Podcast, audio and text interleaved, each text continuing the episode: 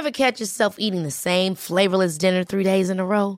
Dreaming of something better? Well, HelloFresh is your guilt free dream come true, baby. It's me, Keke Palmer. Let's wake up those taste buds with hot, juicy pecan crusted chicken or garlic butter shrimp scampi. Mm. Hello Fresh. Stop dreaming of all the delicious possibilities and dig in at HelloFresh.com. Let's get this dinner party started. I'm Sandra, and I'm just the professional your small business was looking for. But you didn't hire me because you didn't use LinkedIn jobs. LinkedIn has professionals you can't find anywhere else, including those who aren't actively looking for a new job but might be open to the perfect role, like me. In a given month, over 70% of LinkedIn users don't visit other leading job sites. So if you're not looking on LinkedIn, you'll miss out on great candidates like Sandra. Start hiring professionals like a professional. Post your free job on linkedin.com/achieve slash achieve today. There's never been a faster or easier way to start your weight loss journey than with PlushCare. PlushCare accepts most insurance plans and gives you online access to board-certified physicians who can prescribe FDA-approved weight loss medications like Wegovy and Zepbound for those who qualify. Take charge of your health and speak with a board-certified physician about a weight loss plan that's right for you. Get started today at plushcare.com slash weight loss. That's plushcare.com slash weight loss. plushcare.com slash weight loss. Dialectical behavioral therapy, or DBT, is a type of cognitive behavioral therapy created by psychologist Marsha Linehan in the early 80s. It's an evidence based, highly successful type of therapy used to help people regulate intense emotions and improve their relationships. So, what does that have to do with problem solving? Well, in all its brilliance, DBT outlines four ways to solve any problem. And I've been using this strategy with great success with all of my clients for many, many years now. These four ways to solve any problem are easy to learn and integrate so you can start meeting challenges with clarity and calm today. All right, let's get to it. I'm Dr. Abby Medcalf, and I'm a practicing psychologist, number one Amazon bestselling author, TEDx speaker, and all around relationship maven with over 35 years of experience helping people just like you.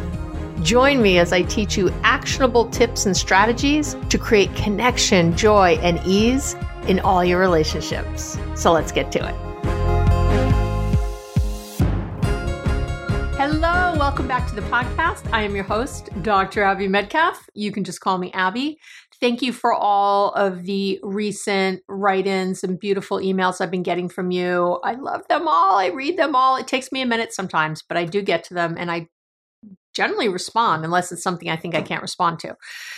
Um, I just got back from Vegas and I was speaking in Vegas and there was a cyber attack going on. It was all very exciting.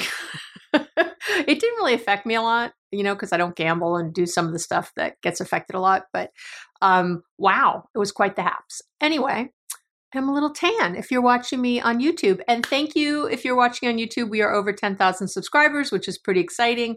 Uh, again, if everyone who listened to the podcast was subscribing to my YouTube channel, we'd have obviously hundreds of thousands of people. So, hey, come on over. You could see me in person chatting away, whatever.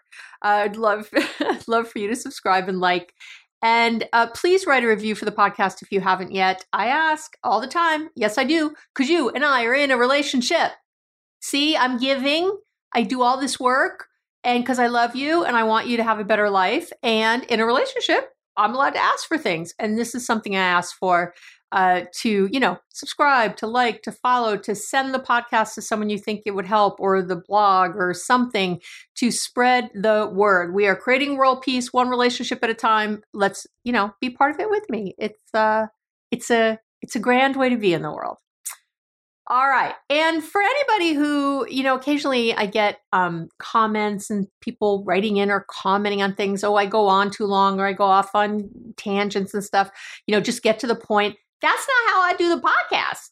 So if that's what you're looking for, please don't complain to me. I, I, I if you realized how unbelievably entitled it sounds that you're listening to something completely free that I don't even have ads for. You don't have to sit through ads and you're bitching and moaning because you don't like how I do it. Are you fucking kidding me? Go somewhere else. I say with so much love. Like, I am not the person for you. I'm not. This isn't a good match.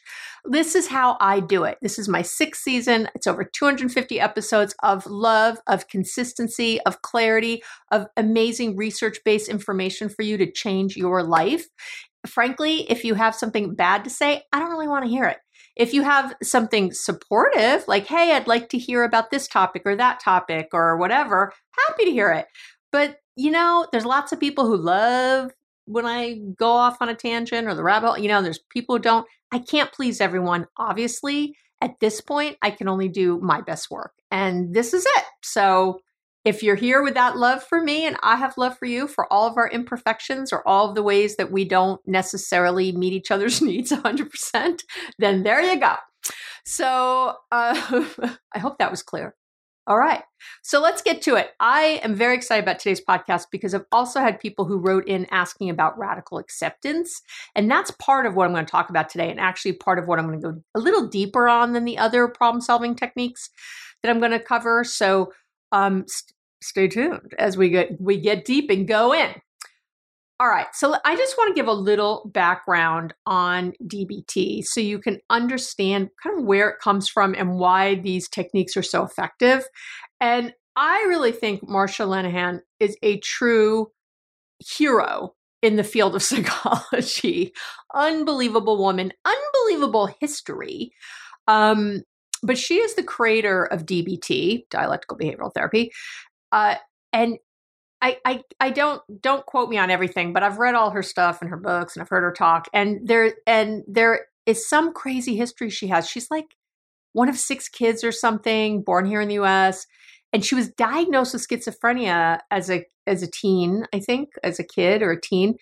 And you know, was sent to an inpatient treatment in those days. Uh, I think she was born in the 40s, I want to say. So, you know, getting sent in the 50s or maybe 60s to uh, inpatient treatment wasn't, you know, electroconvulsive therapy and things like that, you know, wasn't what is today. Um, so, but I think what ha- you know, she's really someone who brings a special understanding and empathy to the work. And I wonder, I really do, if that, I think some of us who are um, the most effective in different ways, and I do not put myself in her category, do, you know, I do not have delusions of grandeur, but um, I think those of us who have had particular amounts of pain and who have done the work to get through it, you know, aren't just sitting here as bleeding, painful sores, you know, trying to help others. I, I think there's a special something we bring, and and I think she really brings it. So she she graduated from Loyola uh, Loyola University in Chicago, great university. I mean, brilliant with her PhD. You know, to even have that background and come out like that, incredible. And if you've ever watched um, a video, there's many videos on YouTube of her explaining DBT and you know different things. You'll see she's just so amazing and likable and brilliant and all the things. Um, so her work initially was with highly suicidal people, especially women. And I, will just make a long story short here. many of those people who were highly suicidal also had borderline personality disorder, which we didn't really even know what that was then, or I don't even know if we had the diagnosis. I'm sure we had the diagnosis by the 50s or the 60s, I mean, or 70s.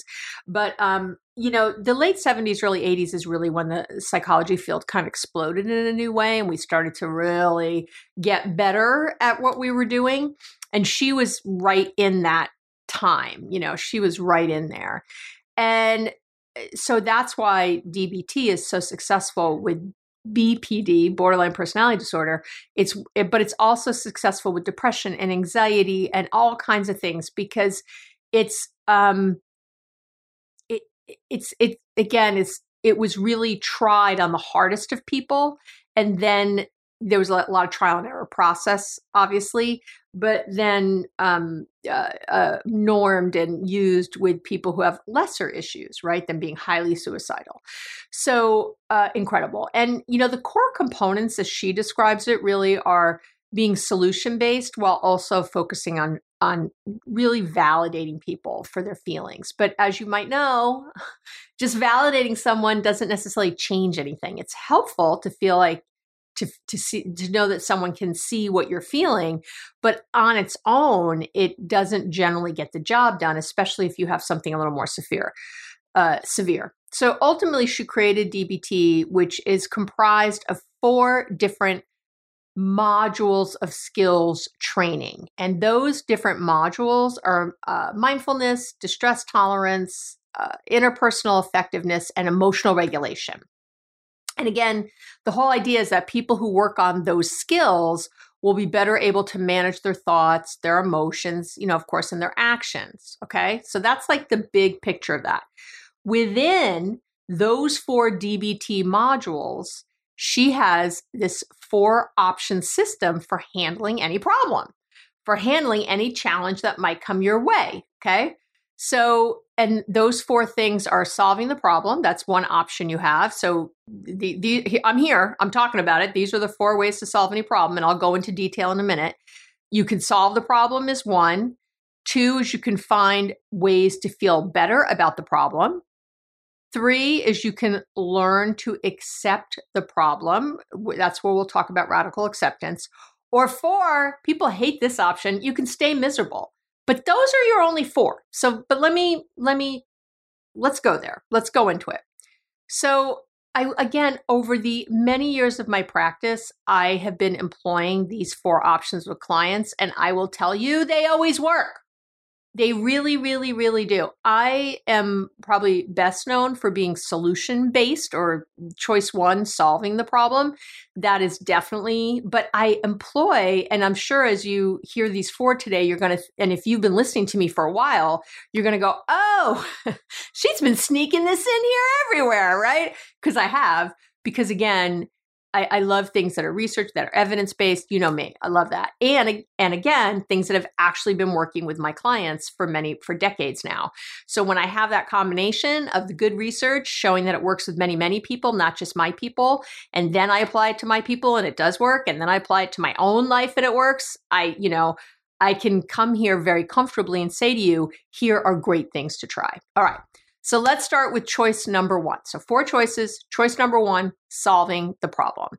And okay, and I know that seems obvious, right? Well, if you have a problem, one of the choices is to solve it. But I have to tell you, for many people, they'll spin their wheels and feel overwhelmed with something. So they really can't figure out how to solve it. And that's likely why I have a waiting list generally for people to come see me.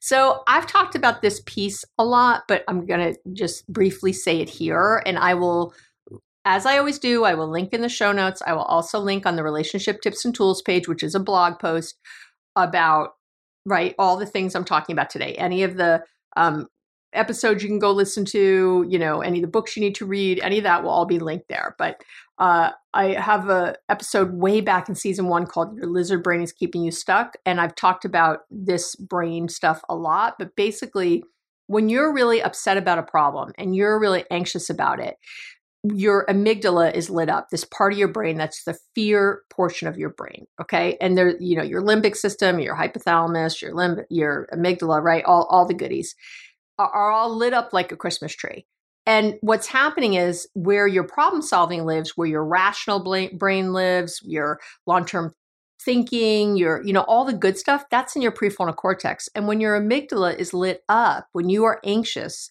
and that part of your brain, the fear part is lit up, you cannot access the thinking part of your brain. So that happens a lot. I, I mean, really, if I just had a penny for every client who's ever said to me, I can't, you know, as we're talking in therapy session, they they're like, "Oh, why didn't I think of that?" Or, "Oh, oh, that seems obvious." And they're wondering why they couldn't think it. If I had a penny for every time, I would literally be a, a probably a billionaire by now. It but I, I don't want you to beat yourself up when that happens. And you've said it too. You're listening right now going, Oh, I've said that.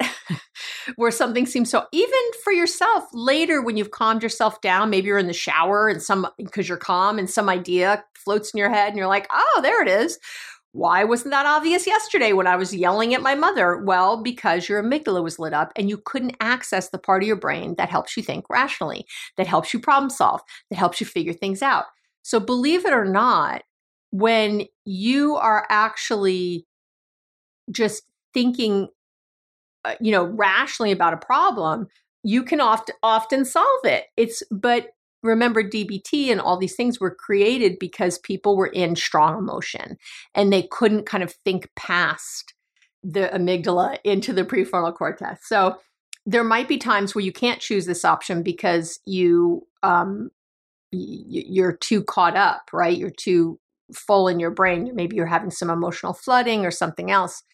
So, but let's say you can't, like, let's say you say to yourself, okay, let's calm down. You take some deep mindful breaths. Maybe you do a little meditation. Maybe you talk to your therapist, whatever it is. And there are many ways to solve, you know, when we say, you know, choice number one is to solve the problem, there's a lot of ways to solve a problem, but there's basically kind of uh, four steps to solving any problem, no matter who you listen to or watch or whatever.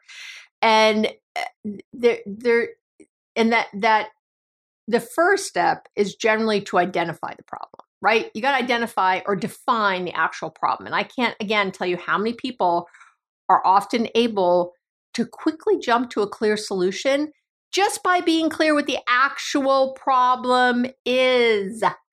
Because again, when you're spinning, let's say you're spinning because you're miserable at work, right? You've got a boss who's demanding or you know you don't have enough hours in the day to get all your work done or you know you feel like everyone's nipping at your heels to you know, the competition at the office or something. And so you're you know one minute you're thinking of quitting the next minute you you oh i have to stay and here's all the reasons why i have to stay. And you know you're waffling back and forth every day in your misery. Well guess what right? This has your amygdala spinning your amygdala is lit up. So again, prefrontal cortex not lit up. And so every day you're driving into work, like, oh, is Marcy going to be a pain in my ass today? And oh, I God, I didn't finish this thing, and I have a presentation. I'm so nervous, and if it doesn't go well, this is going to happen. Rah! Spinning, spinning. You are going crazy, right? You're not thinking rationally. You're not. So you can't even identify in that whole thing I just said. What is the problem? What is the problem? So when you stop and ask, what's the actual problem here?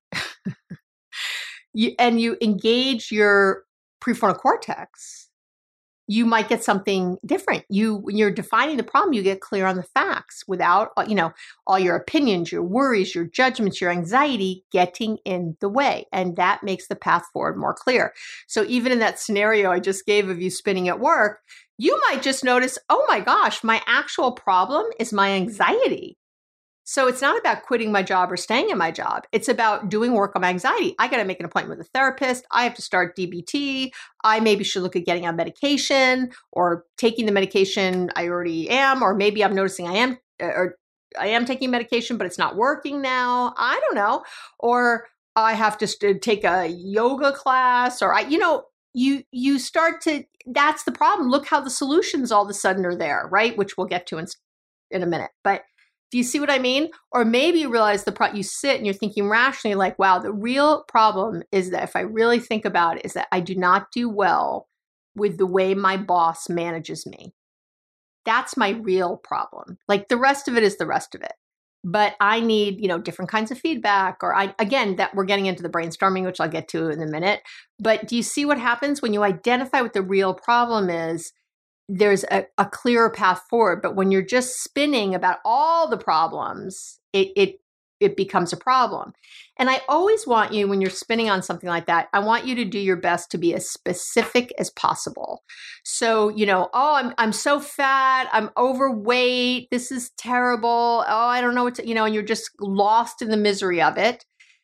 As opposed instead of saying I'm too fat, I want you to say, okay, i I've, I've currently got 12 pounds to lose, right? That's, that's what I have to lose, coincidentally. from the weight I gained during the pandemic. I still have 12 to go. I know. It's a pain in the ass. Okay. Or it's in my ass. I don't know how you want to say that. Anyway, I know. Does anybody else gain weight in like one place? What is that about? I used to gain weight different places. Now I don't know. Anyway, so but do you see how specific that is? I, I'm currently 12 pounds over my goal weight versus, oh, I'm so fat or I'm such a pig or I'm too big or whatever. Um, if you if you're late for work a lot you know you can say oh i'm always late for work instead of really tracking it you can go okay in the last two weeks last week i was late twice and this week i was late once okay I, i've been late three times for work in the last two weeks right My partner is an asshole. Yesterday, my partner said X, and that hurt my feelings. Do you see? I, so I want you to get as specific as possible. We're talking about defining the problem. I always think of a, um, there used to be this show, uh, I think it was Hawaii Five-O back in the day, not the new one, not the reboot, the old one. It was like just the facts, just the facts, man. Joe Friday, Agent Friday. Who knows? Let me know. Send me an email. What show is that if you're as old as me? Anyway, so that's first you define so this we're still in option one def, solving the problem. First step is you define the problem. The second thing is the second step of problem solving is to evaluate the problem to honestly evaluate the problem. And the big question here that i always ask myself is and i want you to ask yourself is am i in a position to influence or or to change this particular situation? Okay? Because if you're as you so you define a problem maybe it's that your boss is a problem it, or you don't like how your boss is is bossing you. Your next thing is am i in a position to influence that or change that in any way? Because that's an important question to ask. And or if you've decided that you're i don't know if, if you're just up night because up nights because your dad has diabetes and he won't eat well and you're terrified of losing him and he keeps eating like crap and you know you have to like so you can define that problem right? My dad is a diabetic and he's consistently eating you know he's maybe even had a diabetic coma recently or he's his sugars are always crazy. He's had to have a foot amputated right? These are the facts. But then you have to ask yourself can i change this? Is there anything i can do here? Do i have influence? And you likely don't. That's the problem with something like that. Now with your boss you likely do right? You you have some kind of influence or some way that you could maybe change the situation. And maybe with your dad you do have influence. I remember, you know, when my mom was alive and she was living in Florida and I live here in California in the United States, um, she was doing all kinds of crazy crap down there. And I was like the in charge of her, you know, so to speak, as far as like the, paying all her bills. I had the power of attorney. I was doing all the things. Um, and it was really hard because I was far away and I couldn't control her and she refused to move. I could not make her move. I could not make this woman move close to me. So she's 3,000 miles away, three hour time difference all the time. I have no family that's down. You know, my brothers are in New York. My my uh, my sister's down out here in California also. Um, I got nobody right there. So you know, you have to, I had to think, okay, this is a problem. What do I do? Like, you know, you get into this, right? You you evaluate. Do I have power here? And I, I could not make my mother do anything, right? But it doesn't mean I didn't have power or influence to help her situation maybe I'll, I'll try to remember to come back to this example as we as we move on and even by the way with her i remember getting her to wear one of those um, kind of alert bracelets things it, it, ended up being a necklace she wore there was this alert thing that she could press if she was in trouble because um, at that point she was in her late 80s and you know anyway and she was living alone and I used Jewish guilt. I did. I and I have no shame about it at all. I just said to her, do this for me. My mother was a very prideful woman. She did not want to admit any kind of weakness whatsoever. She was young and groovy till the day she died, as far as she was concerned. And I, so I said, you know, hey, I live far away. I'm really worried about you. Would you do this for me? For me. I just guilted her into it. And she did. Like I gave her an out to not feel like it was her wanting to do it, wanting the help. It was me, and I was doing it for her. She was doing it for me. And so that worked, you know? So sometimes you can be sneaky like me and manipulative. I didn't say I was healthy all the time. Um, and uh, you can get, you know what I mean? So, but you have to think of this honestly, evaluate the problem. Do I have influence here? Can I make a change? And if the answer is no, by the way, if there's really not anything you can do in a particular situation, if you're not in a position to change or influence the thing, then it might be a good idea to move on to one of the other choices.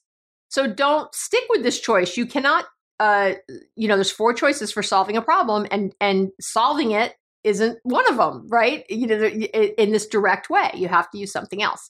But let's say for argument because I want to finish this section that you did say yes, I do have some ability to influence or change the situation, then you'd move on to step 3, of the again not another option this is just step three of the problem solving where you'd brainstorm all the possible next steps you could take and then decide on one, maybe two of them, right? One, maybe two. Uh, I, I like one. So you just, okay, these are the steps So when you're brainstorming, you'd want to try to really uh, objectively identify any reasons behind the problem you're having. You know, um, oh gosh, I just had just had a client who's who's very upset with her husband. Uh, there's all this stuff going on, and I said to her, you know, you guys, they have a, a nine month old at home. I said, you have a nine month old baby at home. He had just started a new job. He had changed jobs. Um, I think when the baby was one month, or maybe right before the baby. I mean, crazy. And they were uh, remodeling their her parents lived two doors down and were very elderly. That's why they lived so close. And they were remodeling her parents' house and they were like she and her husband were in charge of the remodel. I mean it, i was like are you kidding me? Of course you're fine you know? So uh, we always say consider the who what when and where right? Consider the who what when and where of the behavior you want to change. All right. And then finally in step four of that so you define the problem you evaluate the problem you brainstorm solutions and then you you know you try it out. You you try it. You try whatever you decided on. You give those ideas a, a go and then you want to continuously evaluate your results. And if it's not working you either can you try one of the other solutions you brainstormed or does this solution simply need to be tweaked um, to be more effective do you need to troubleshoot differently to figure out how this could create you know a lasting solution to here right? That's that's it. That that that's what you do. So that's solving the problem. And i just i'll give a shout out to i did a, a episode a long time ago which get on link to or you can search by title. So i'm going to give you the title right now which is uh, the um, it's the five steps for making decisions and getting out of paralysis, analysis paralysis. So I, I, have a, you know, how you get into analysis paralysis with things. So I have a five step little uh, thing I did a long time ago for that. You can go look that up, or it'll be linked in the show notes or on the blog post page, which is under relationship tips and tools on the website. And while you're at the website, if you're not signed up for my weekly love letter yet, I don't know what you're waiting for. It's right there in the drop down menus. There's all little tabs um, on the tabs on the top or the drop down if you're on your iPhone or your phone. Um, it says weekly love letter. You just put in your email and boom, you'll get it every Wednesday. And uh, it's just inspiration. That's all. I'm not selling you anything. It's not sleazy. If you don't know me by now, I'm not sure what to say to you, but it is meant to inspire and help you. And people really, really, really, really, really like the newsletter. So the the love letter. It's not a newsletter. It's a love letter because there's no news. there's no news, people. Um, I am coming out with my new book soon, and people who are on that list will get a, a discount coupon for that, no doubt.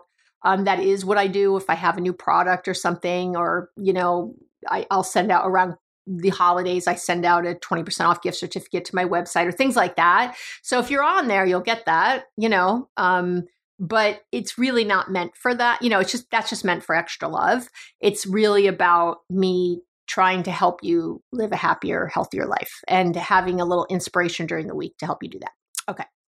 So that was choice one, solving the problem with the little four steps I gave you. Choice two is to feel better by changing your perception of the problem. Because, like we just said, sometimes you can't solve the problem, right? So you're going to go to one of these other choices.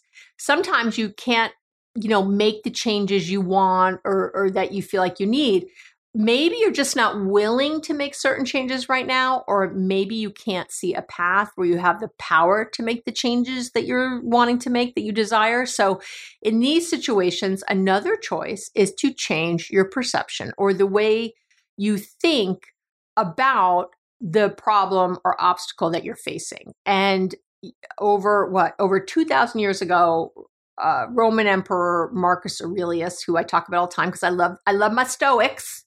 You know, I love my Stoics. Uh, Aurelius said, if you don't quote me exactly, but I think I have it. If you're distressed by anything external, the pain is not due to the thing itself, but to your estimate of it. One of my very, I, there's a million quotes by, you know, Seneca, Aurelius, all the Stoics that I love, but that one is one of my favorites.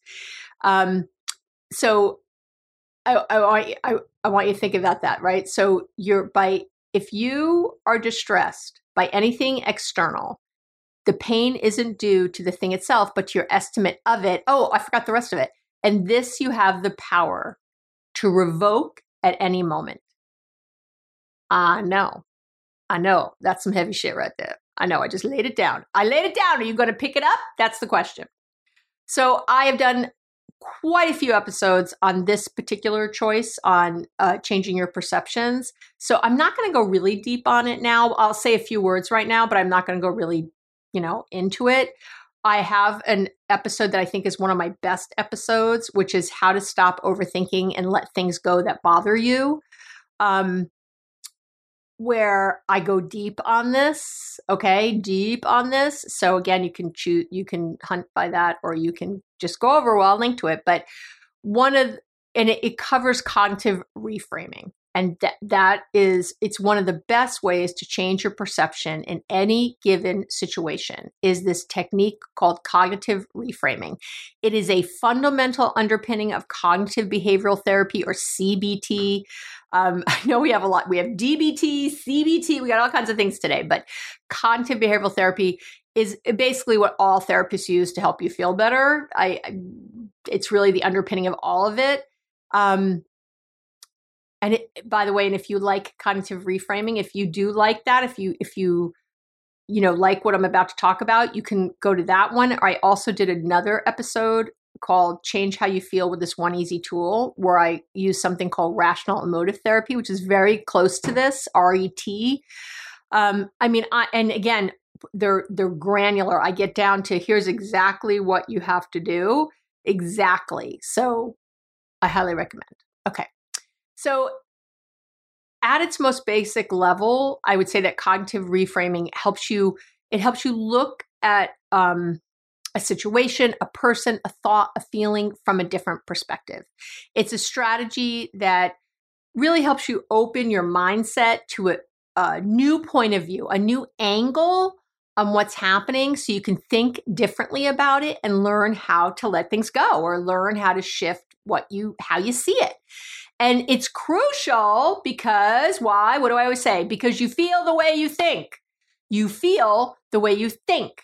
So changing your thinking about something will 100% change your feelings about it. I can't tell you how many people are like, I just have to change my feelings, just have to change my feelings. I'm like, you're not going to do that until you change your thoughts.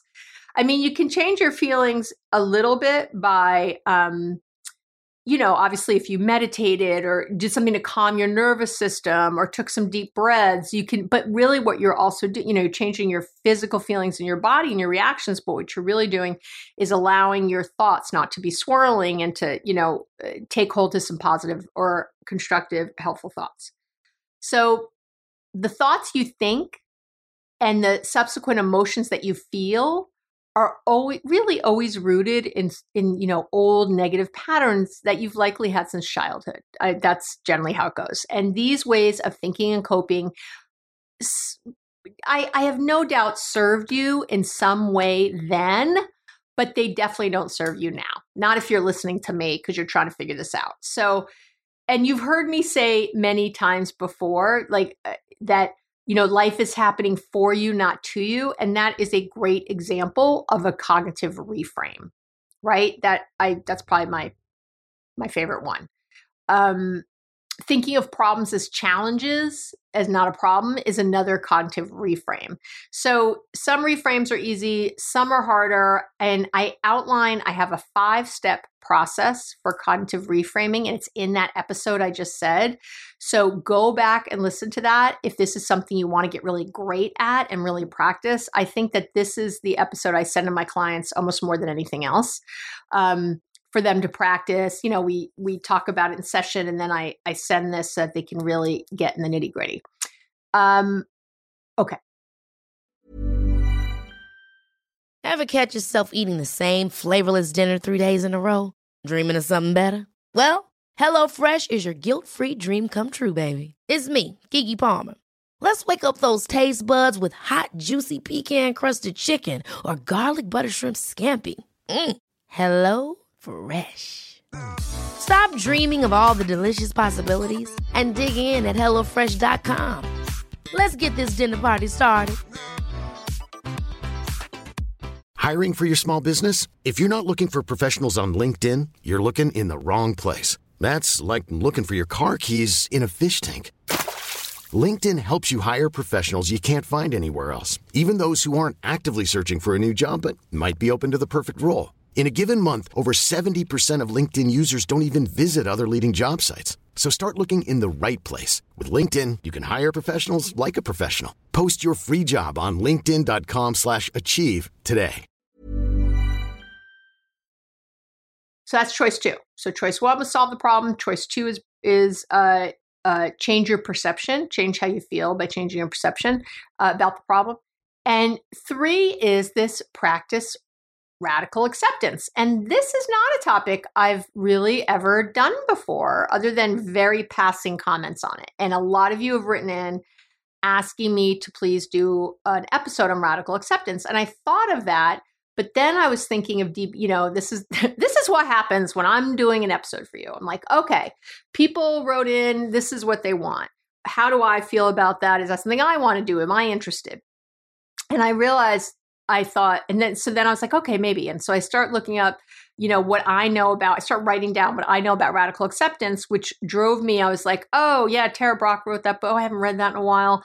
Oh, and of course it's all over DBT oh, let me, maybe I'll talk about DBT. I mean, this is what happens. And then I'm like, oh, why don't I just, why don't I just frame this in solving a problem? Why don't I put it where it was originally intended or where it was originally was as far as, you know, this, this part goes. Um, so that's why that's how we got to today's broadcast. that's why it's not just called radical acceptance, how to do it it's it's really putting it into something else, which I hope is more useful to um, all of you. Okay, so radical acceptance. What what the fuck is it, Abby? What what is radical acceptance? Rad, you're and this is so this is choice three. This is your next choice is to radically accept a situation. And I, I again, I'm I want to say this really well. So so much of our unhappiness comes from not accepting what is. I, I can't tell you how much time I spend with people on this issue. So, yep, you you know, you didn't go to college. Yep. Oh, I should have gone to college. I never got my degree. Yep, you're right, you didn't go. Uh, yep, you said something to your dad that upset him. Uh-huh. Uh, uh, yep, you never found peace in the relationship with your mom and now she's dead. Yep. These are all true. I, I, there's no arguing against these things. But when we regret and you know regret the decisions or regret what we've done and we push back against things that absolutely cannot be changed you're 50 years old you can't be 20 and go to college you could go to college now if this is bothering you enough but no you can't go back and redo your whole career with a college education at the other side you can't do it no you can't go back and redo your entire relationship with your mother from the time you're 15 you can't do it. Like, I don't know what to say. You can't do it. And what, again, like when I think about my heroin addiction and how, you know, it is completely reframed in my mind. I used to regret all the time. If I told you how my, every, anybody who's an addict right now who's listening, who has a problem with drugs or alcohol, every single one of you who are listening right now will know what this is. You, you've sat and you've added up all the money you would have if you had never been an addict. I know you're doing it right now. You're laughing. You're laughing out loud right now. And I want you to send me an email about how right on I was with this. We all do it because we all do it. We're all, I used to spend, I spent years doing this in my early sobriety. Oh my gosh, if I just, you know, not, you know, uh, crashed and burned when I got to college. And I mean, I did graduate and I did figure it out, but, you know, I had to move countries. I, you know, it's like the the people I cra- I burned, the the shameful things I did, the money I wasted, the time, right? Oh, all a waste, all a waste. And you can just live there. It's very easy to live there. And what I always say is obviously I don't wish like I don't look back and go, "Oh, I'm so happy I was a heroin addict." I I'm not like that. I think that's a little delusional. um, or maybe not. If you think that way, God bless you. Uh, it's good. But I don't. I, I, but I, I'm very at peace with the fact that I am. Like, I'm very, I get that I would not probably be talking to you right now if I hadn't gone through that experience and then had all the dominoes that fell after that, the dominoes I didn't like and the dominoes I did. It is what it is. I might not have my children the, like these two most important people in my whole whole life because I would have had such a different track in my life. So my my kids, I wouldn't have met their dad. I I I don't know how that would have happened. You know, I guess it could have. You could say, oh, they would have always been your kids. I don't believe that. I think I would have been in a complete. I was going to be a lawyer. I have a bachelor's in poli sci. You know, I was on a totally different track. I wasn't planning to ever leave Cal, uh, New York. You know, and certainly not for California. Come on, you know, like none of that was going to happen. And so it's really important to, you know, that's how I think about it. And that's how I'm at peace with it. But it doesn't mean that I, I'm happy about it. Like that I think I'm happy I have my children and I'm happy in my life today and I'm happy in all these kinds of things. But I'm not like happy about that part of my history. Does that make sense? Okay.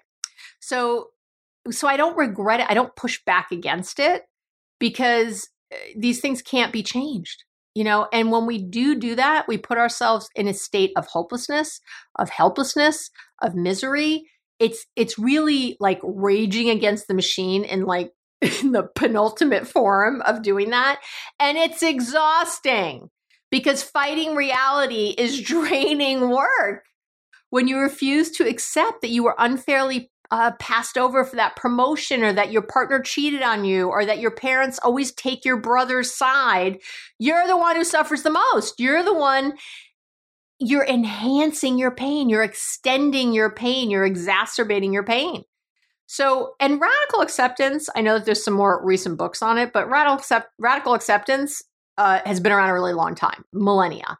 It, it be, and at its core, it's based on the idea that suffering doesn't come from the pain in a situation, it comes from your attachment to the pain. Okay. So the Stoics I just mentioned of ancient Greece, they built their whole philosophy on it. Uh, if you're Buddhist or no Buddhism, it's a major tenet of Buddhism is non-attachment and talking about attachment. Carl Rogers, who's one of the forefathers of modern psychology, the uh, started what's called the humanistic movement in psychology, or believed to be the father of that. Uh, he said that he believed that acceptance is the first step towards change. He he said the curious paradox is that when I accept myself just as I am, then I can change. That's a very famous thing he said. Um, Carl Jung, hello, who doesn't know Jung? He very famously said that what you resist not only persists but will grow in size right? That's where we get you know what you resist persists from. And that's where radical acceptance comes from. With radical radical acceptance with you know the whole you're not attached to painful events from your past. There's that non-attachment. You stop judging what's happened so you can accept reality for what it is instead of being caught up in an emotional reaction to it Radical acceptance means you you accept the situations and the people that are outside of your control without judgment. And that will help ease the suffering you believe is caused by those people or situations. When you're in radical acceptance, you completely, wholeheartedly, with every fiber of your being, accept what's real and it's like surrendering in a good way, not in a defeated way. It now it doesn't mean you agree with something that's happened or that you think it's okay. It doesn't mean you condone someone's unhealthy behavior or that or that I don't want you to put up with abuse or anything like that. I'm not, it's not what I'm saying. It means you stop resisting what is, what is a fact. It means you're now looking at your situation without judging yourself or the other person. You're you're clearly seeing what's going on with no denial, no self-hate. It's from this clearer perspective that you can ultimately either take action, go back to one, you know, and actually solve the problem or find peace. That that's how it happens. So it's there's no more self-pitying, why me? Uh this is so unfair uh, no poor me attitude that goes away. Radical acceptance means you see what it is uh, you know at least for now. Like this is what it is right now. Maybe i don't want it forever but this is what it is. And marsha linehan who i've been talking about the founder of dbt she said that radical self accept radical acceptance is letting go of what isn't possible. That's how she says it. And she says that she says radical acceptance rests on letting go of the illusion of control and a willingness to notice and accept things as they are right now without judging, without judgment. And she breaks down radical acceptance into three parts. She says it's one, accepting reality. You know, it is what it is. She says that a lot. It is what it is. Two is accepting that the event or situation causing pain has a has a cause. There's something there. And three, accepting life can be worth you want to accept that life can be worth living even with painful events. Right? So if you're looking to practice radical self radical acceptance, I keep saying self acceptance. Sorry, it's just called radical acceptance. Because um, really, not just about self; it's accepting. If you're looking to practice it, you can definitely pay attention to a few things. One is notice how much you judge yourself or others. Basically, anytime you think something is right or wrong, or you have an opinion, which is thinking something is right or wrong, it's a judgment. So that's not acceptance. That is not radical self. That's not radical acceptance getting rid of should or must or it's not fair um, or why me or really ever wishing something was different is not radical acceptance. So you want to watch all that language. And really, the best thing you can do, which I preach all the friggin' time, is being present in your moments and practicing true mindfulness. And once again, if you haven't gotten my free, did I say it's free? It's free mindfulness starter kit. I don't know what you're waiting on. It's on the shop page of the website. You do not need to pay any money. You do not, need to put in credit card information. Anything else, it's truly free. Once again, I don't do anything sleazy. Um, you really want to download that and start practicing. So, but another tool, because I'm throwing lots in here with radical acceptance, is uh, something called, uh, uh, it's really effective too. And I've actually been mentioning these quite a few times throughout the podcast, but are coping they're called coping statements that's a really effective tool that's part of radical acceptance and coping statements are all about reminding you that there are things you just can't change. They're little little you know little mantras that you would say in your head reminding yourself that you know there's things you can't change. And in that way you accept the reality of what is and you're letting go of judging regretful anxious, negative thoughts about, you know, a particular person or a situation. And this is something I got to tell you that in the 12 steps of Alcoholics Anonymous and Narcotics Anonymous, we we use a lot. When you're in those meetings and i'll tell you this is like our main thing we have a shortened version of the serenity prayer that we say all the friggin time. Every single meeting you go to every single one it'll get said at least once. And it's god you know the shortened version is god grant me the serenity to accept the things i cannot change courage, courage to change the things i can and the wisdom to know the difference. We say it all the time. Try that that's a good one um, another little mantra you might have or a coping statement is, you know, I'm okay here in the present moment. Uh, the only thing I can control is this moment. That's a good one to know. That is your only control is in the moment. Um, everything is as it should be right now. That's a coping statement. Um, I can't change the past. I can only live in the now. Everything is figure outable. Regret isn't helpful. That's a coping statement. Uh, the thought I'm having might be true, but is it helpful or kind? That's a coping statement. And then, of course, my favorite I've already said is life is happening for me, not to me. Right? Life is happening for me, not to me. That's a coping statement. So, having a coping statement that really works for you uh, is important. Have it at the ready, have it on repeat you know don't don't get in a situation and then try to think of one. Think of them now. Use one of mine make up your own. But when you're in those situations you really want to be able to um, have it right there like as an automatic response and it'll really help you with acceptance in a moment. Okay. So those are your first three choices. You solve the problem you change your perception right? Uh, change how you're feeling by changing your perception and you have radical acceptance. And choice number four is to stay miserable. Nobody likes hearing this when I tell people, I'm like, that's a choice. because you don't want to believe it's a choice. You don't want to take responsibility for the choice that you're making, and it is one. If you don't choose one of the other choices I just said, you are by default choosing option four, staying miserable. There's no other ones. There's no option five. I'm just letting you know right now. There's no option five where I get to keep thinking this way, but then it's all great. That does not exist. That is railing against the machine. So there are no other options when it comes to solving a problem. You you either solve it, you either change how you think about it, or you have radical acceptance of it, or you stay fucking miserable. And I know you don't want to make this choice, but it's important to see that you are responsible. And I say this with so much love. You know I do. I'm not blaming you. I, am not, this isn't about shame or anything else. Please, if you're going there, get off there. You know that's not where I go. But you're you're having a choice to choice of staying miserable is one of the choices. I'm and again, you're not to blame for your for you know, it's not about that, but you absolutely need to take responsibility if you're continuing to be miserable because you're not employing one of the other three options. And so if you can't solve the problem, can't change your perception, and don't want to radically accept the situation, then staying miserable is what's left. Now, I do want to say this though it can be okay too.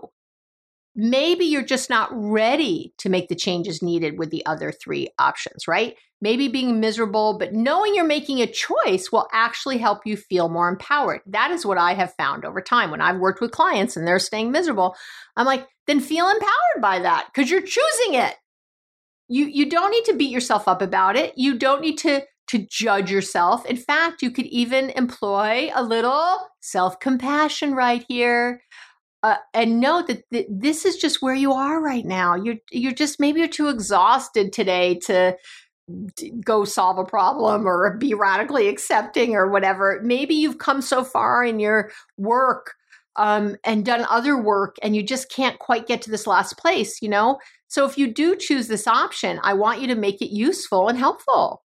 Do your best to continue practicing your self awareness, to practice your mindfulness. Try to make a really honest evaluation of how you're feeling day to day. You can do that. Are you making things worse with this choice? What are your thoughts about the situation that's happening, this problem? How are you acting from those thoughts and emotions? These are all things that you could be asking yourself to help you uh, shift and move a little bit, right? Because because wouldn't that be really great? You know, so it doesn't have to be that staying miserable is you know oh i'm just a screw up i'm the worst person ever I, I obviously i would never want you to go there and again not helpful but sometimes you know we wallow a little and it's okay i've wallowed I've had days where I'm like, I don't care. I know it's best to do this other thing, but I'm not doing it. And because this is the best I can do right in this friggin' moment.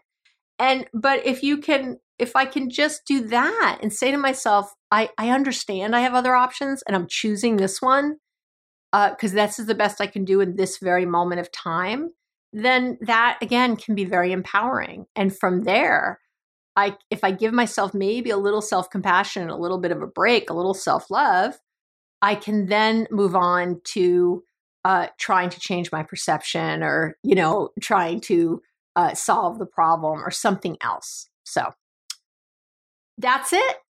How do you like that? You know, I'll link some other resources. There's a really good um, DBT skills training manual that, of course, I have. And you might want to get if you're really interested in DBT um, or finding a DBT therapist in your area, someone who's um, certified in that. I'm not. I don't pretend it's my lane. I don't, I use a lot of the stuff, but if someone's coming strictly for DBT, I send them to wonderful people that I know. I, I, I refer them out. I employ these things, but is not you know there's dbt is huge it's a whole thing like i said with the it's not just this how to solve a problem i just stole this one part that i like to use a lot. And obviously i have mindfulness and other things i use that are very similar. So a lot of my clients do really well with dbt because a lot of what i'm already teaching they just need something much more specific. They need to really do that skills training um, and that works even better for them. Uh, there's this very famous book called Radical Acceptance by Tara Brach, which um, she's a PhD too, as as I recall, but it's it's the Buddhist angle. Um, I think it's like embracing the heart of the Buddha or something is what the subtitle is. It's something like that. Um, you might want to read that, go that way. You know, there's different entries. You might read the Stoics. You might, you know, there's a lot of places you could go to get some of this information that might feel different for you. Woo! I think that was kind of a good one. I'm sort of excited about that one. I uh, I really appreciate you writing in and giving me ideas of what to cover because it helps me like this. It really helped me, I think, come up with something I always learn when I'm doing these. I remember things I'm like, oh yeah, and there's this and this. And it helps me always in my practice with my clients, making sure I'm really up to date with all the things I'm doing and the information. And I love to research and see if there's new things out there that I haven't learned yet and um, or I don't know well yet enough to teach and I want to teach. So so thank you, thank you from the bottom of my heart. I'm so, so happy you're here with me here in season six. I'm uh the I've had the book first draft back from the editor by the time you're listening to this. And um, actually, by the time you're listening to this, it should be back with the next draft for sure. Um, so I'm really hoping by November we have the book out on, on boundaries. My Boundaries Made Easy book is out. And uh, I'm excited. It's really chock full of everything you're going to need to be happy. So. I love you. If no one told you this week, have a just amazing week. Really try to practice these tools and um, let me know how you're doing. All right. See you soon.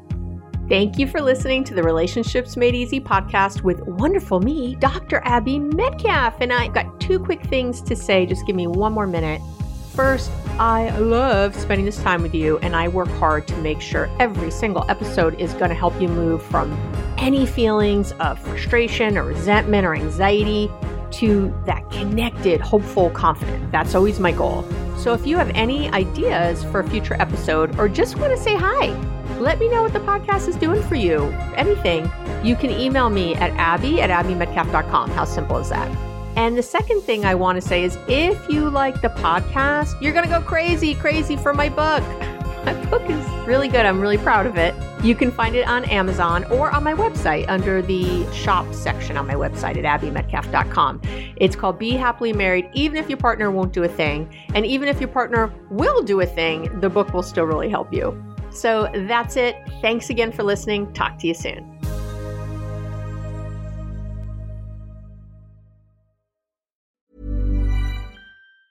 Even on a budget, quality is non negotiable. That's why Quince is the place to score high end essentials at 50 to 80% less than similar brands. Get your hands on buttery soft cashmere sweaters from just 60 bucks, Italian leather jackets, and so much more.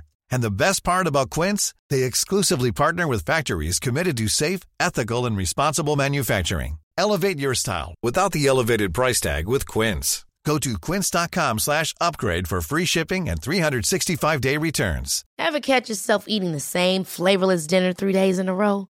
Dreaming of something better? Well, HelloFresh is your guilt-free dream come true, baby. It's me, Keke Palmer.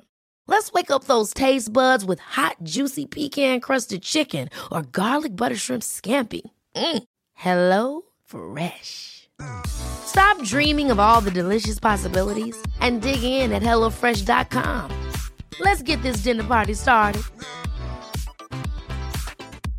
Imagine the softest sheets you've ever felt. Now imagine them getting even softer over time. That's what you'll feel with Boll and Branch's organic cotton sheets. In a recent customer survey, 96% replied that Boll and Branch sheets get softer with every wash. Start getting your best night's sleep in these sheets that get softer and softer for years to come. Try their sheets with a 30-night guarantee. Plus, get 15% off your first order at bollandbranch.com. Code BUTTERY. Exclusions apply. See site for details.